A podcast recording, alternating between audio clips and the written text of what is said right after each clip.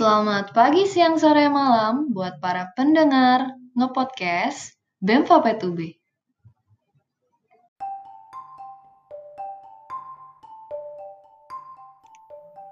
Hai teman-teman, kembali lagi di podcast BEM P2B. Nah, pada podcast hari ini, kalian akan ditemani oleh saya, Tarmana Ebenezer Sinuhaji, dari Kementerian Sosial Lingkungan Angkatan 2019. Pada podcast hari ini, kita akan membahas tentang Hari Bumi. Nah, Hari Bumi adalah hari pengamatan tentang bumi yang dicanangkan setiap tahun pada tanggal 22 April dan diperingati secara internasional. Hari Bumi dirancang untuk meningkatkan kesadaran dan apresiasi terhadap planet yang ditinggali manusia ini yaitu bumi. Hari Bumi sendiri dicanangkan oleh Senator Amerika Serikat Gaylord Nelson pada tahun 1970 yang merupakan seorang pengajar lingkungan hidup.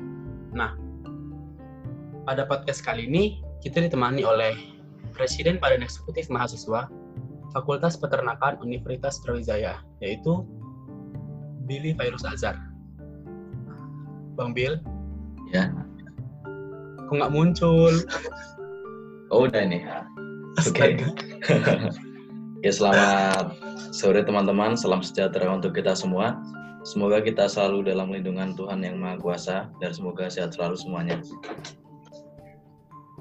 Ya, jadi kita mau membahas apa sore hari ini? Nah, pada sore hari ini kita akan membahas tentang hubungan dari Hari Bumi dengan yang lagi viral sekarang nih Mas, yaitu yeah. COVID-19. Nah, hmm. melihat kondisi dunia yang sekarang ini, uh, di mana telah terjadi penyebaran virus secara besar-besaran, uh, di mana virusnya itu uh, menyebar secara meluas dan secara signifikan. Yeah. Dan virus ini juga uh, sudah menjadi ancaman tingkat tinggi bagi dunia. Hmm. Oleh karena itu, ada beberapa pemerintah di beberapa belahan dunia menetapkan kebijakan lockdown. Ya. Nah, menurut Mas Billy sendiri, gimana sih tentang kebijakan lockdown tersebut? Ya, jadi sebenarnya ini ya pemerintah Indonesia memang nggak pernah untuk mencanangkan akan adanya lockdown. Cuman hari ini pemerintah itu uh, jadi ada PSBB yang diberlakukan di beberapa wilayah yang itu memang dan pemberlakuan PSBB ini sebenarnya nggak bisa nggak bisa langsung nggak bisa langsung dilaksanakan di setiap daerah. Jadi perlu memenuhi beberapa kriteria. Jadi kalau misalkan kriteria pertama yang saya paham itu adalah eh, PSBB dilaksanakan di mana suatu wilayah ini eh, adanya penyebaran virus yang sangat cepat seperti di Jakarta itu kan memang orang yang terindikasi positif di Jakarta kan juga banyak. Makanya di Jakarta sudah melaksanakan PSBB atau pembatasan sosial berskala besar. Cuman kalau lockdown Indonesia masih belum ada rencana ke sana. Jadi seperti itu. Sementara ini eh, pemerintah masih mengambil keputusan atau kebijakan yaitu adalah physical distancing di mana kita ini eh, dihimbau untuk menjaga jarak antar setiap individu supaya nanti tidak terjadi eh, penularan virus dengan cepat seperti itu. Nah, uh, misalnya pemerintah menetapkan lockdown di Indonesia, kira-kira tanggapan Mas Billy itu gimana, Mas?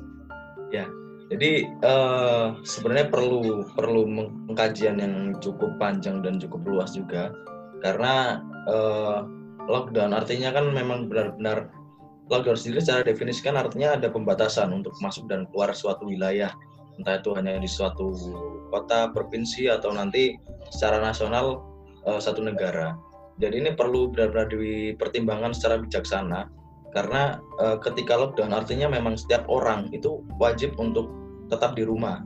Jadi banyak coba bayangkan ketika Indonesia melaksanakan lockdown uh, artinya tidak ada alur distribusi misalkan pangan, kemudian bahan bakar dan lain sebagainya. Yang itu adalah vital bagi manusia. Nanti gimana kehidupan bagi manusia? Apakah nanti setiap uh, manusia ini bisa terpenuhi kebutuhan pangannya?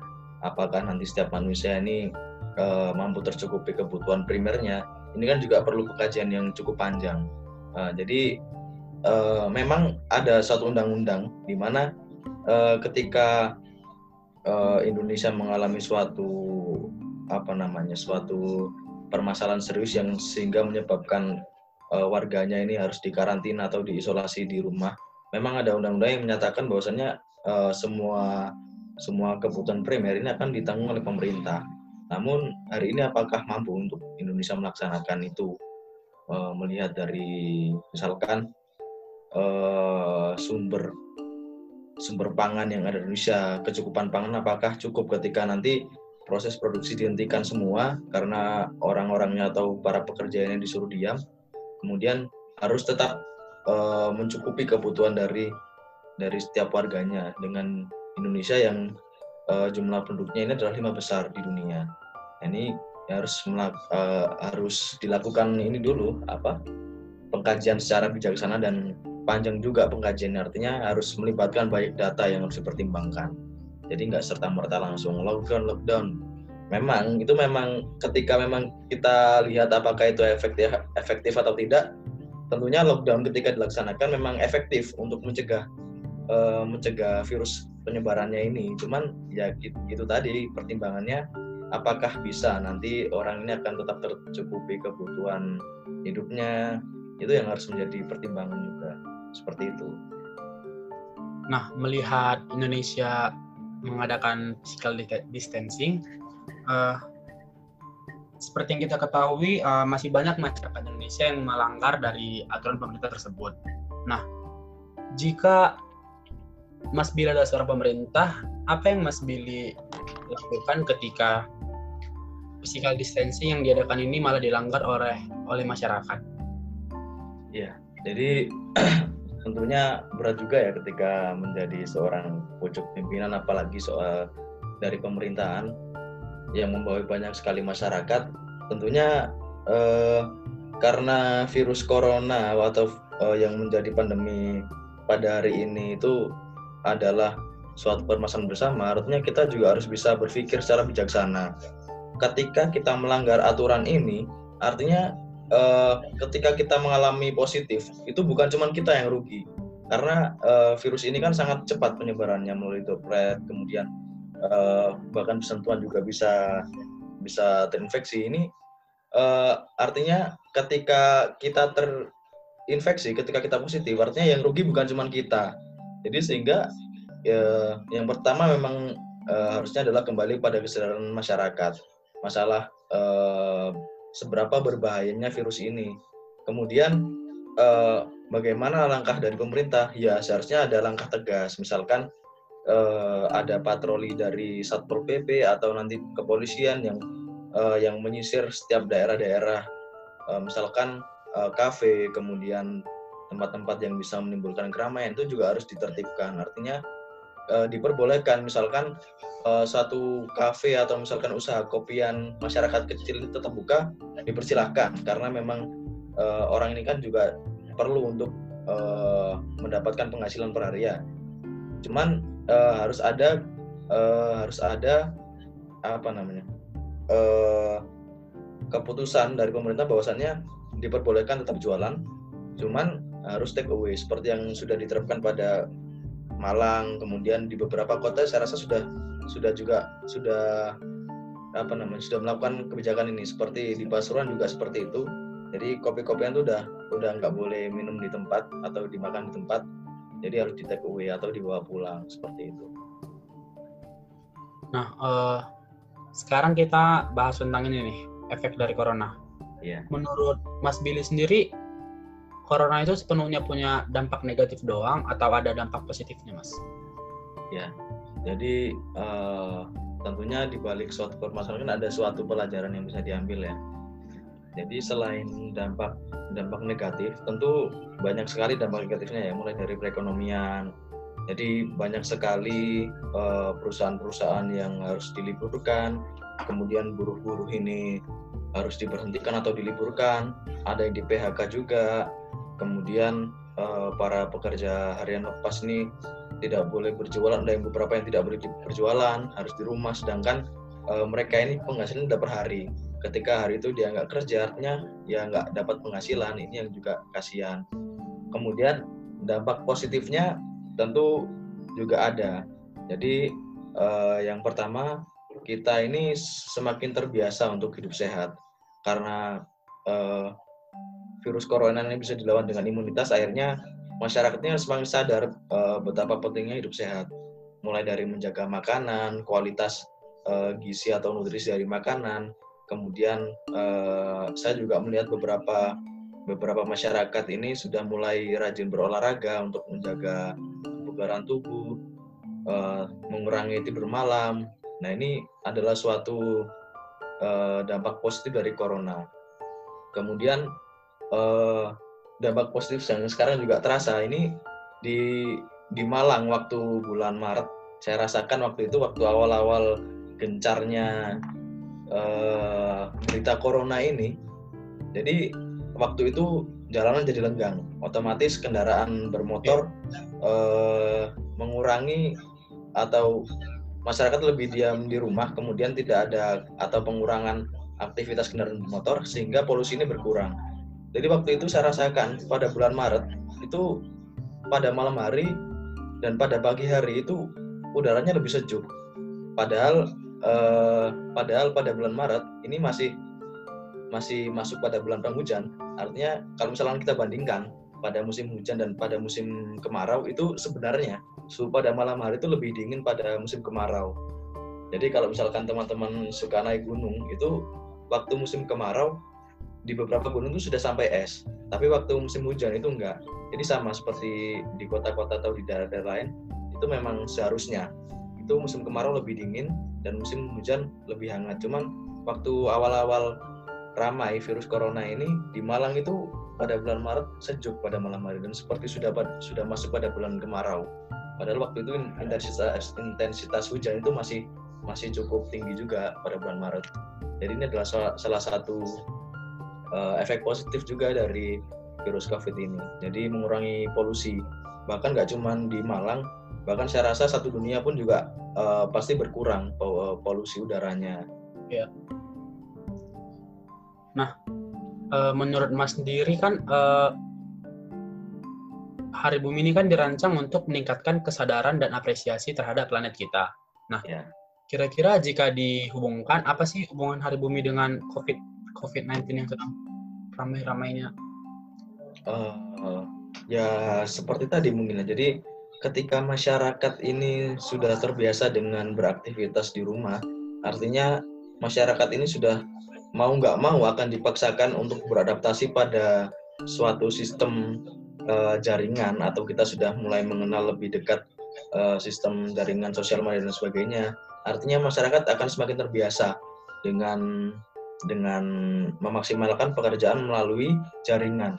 Nah ini sebenarnya adalah dampak positif juga bagi bagi uh, bagi bumi karena ketika kita memaksimalkan aktivitas uh, di dalam jaringan, artinya kita juga mengurangi aktivitas kita secara tatap muka. Nah ini ketika kita tatap muka kan kita mungkin perlu uh, transport kendaraan, kita mungkin mungkin karena dianggap motor ini lebih lebih efektif, akhirnya kita setiap orang naik satu motor untuk uh, bertemu pada salah satu tempat. Nah ini ini kan juga menimbulkan polusi yang enggak sedikit juga. Jadi ini adalah uh, jadi dampak positifnya yaitu tadi jadi memaksimalkan uh, kegiatan di dalam jaringan dalam sosial media kemudian mengurangi aktivitas sosial yang memerlukan uh, kendaraan bermotor yang bisa menimbulkan polusi udara ini adalah salah satu dampak positifnya okay. uh, mungkin sekian dari podcast kita hari ini mungkin dari okay. Mas Billy sendiri ada pesan untuk para para pendengar ya jadi uh, perlu teman-teman ketahui semuanya bahwasannya uh, eh, COVID-19 pandemi kali ini adalah uh, bukan virus yang bisa diremehkan. Artinya kita harus tetap menjaga menjaga kesehatan kita, kemudian uh, mematuhi himbauan dari pemerintah. Karena bagaimanapun pemerintah pasti juga ketika memutuskan suatu hal itu sudah melalui uh, melalui melalui apa namanya melalui uh, pengkajian yang cukup panjang dan melibatkan banyak data ya meskipun pemerintah belum selamanya benar belum tentu benar tapi uh, lebih baik uh, hari ini kita mengikuti himbauan pemerintah seperti physical distancing kemudian ketika ada beberapa daerah yang uh, melaksanakan pembatasan sosial berskala besar, ya sudah kita ikuti saja dulu anjurannya supaya uh, COVID-19 ini segera berhenti. Karena kalau saya baca-baca saya baca-baca pada Maret kemarin, uh, pada beberapa minggu kemarin itu sebenarnya sudah ada prediksi dari beberapa ilmuwan-ilmuwan dari UI, kemudian ada dari Badan Intelijen Negara, itu uh, prediksinya COVID ini akan berakhir pada Juni. Cuman kalau saya melihat hari ini, saya pesimis untuk Juni ini akan selesai. Artinya, uh, ya walaupun jangan sampai terjadi ya. Cuman kalau saya melihat dari kondisi masyarakat pada hari ini, ketika tetap tetap melaksanakan aktivitas seperti biasa, kemudian uh, mengadakan acara-acara nongkrong-nongkrong bareng seperti biasanya tanpa ada uh, tanpa ada physical distancing maupun ada uh, pencegahan yang benar seperti cuci tangan dan penggunaan hand sanitizer, masker dan sebagainya. Ini saya pesimis untuk bulan Juni akan selesai. Jadi uh, semoga kita selalu dalam lindungan Tuhan juga dan jangan lupa juga uh, menjaga kebersihan dan keselamatan dari kawan-kawan karena masalah COVID-19 ini bukan bukan cuman bukan cuma masalah kecil, artinya banyak sekali sektor yang yang akan terdampak karena pandemi ini. Jadi itu pesan-pesan yang bisa saya, bisa saya sampaikan. Oke baik, terima kasih Mas Billy. Terima kasih, Tarmana.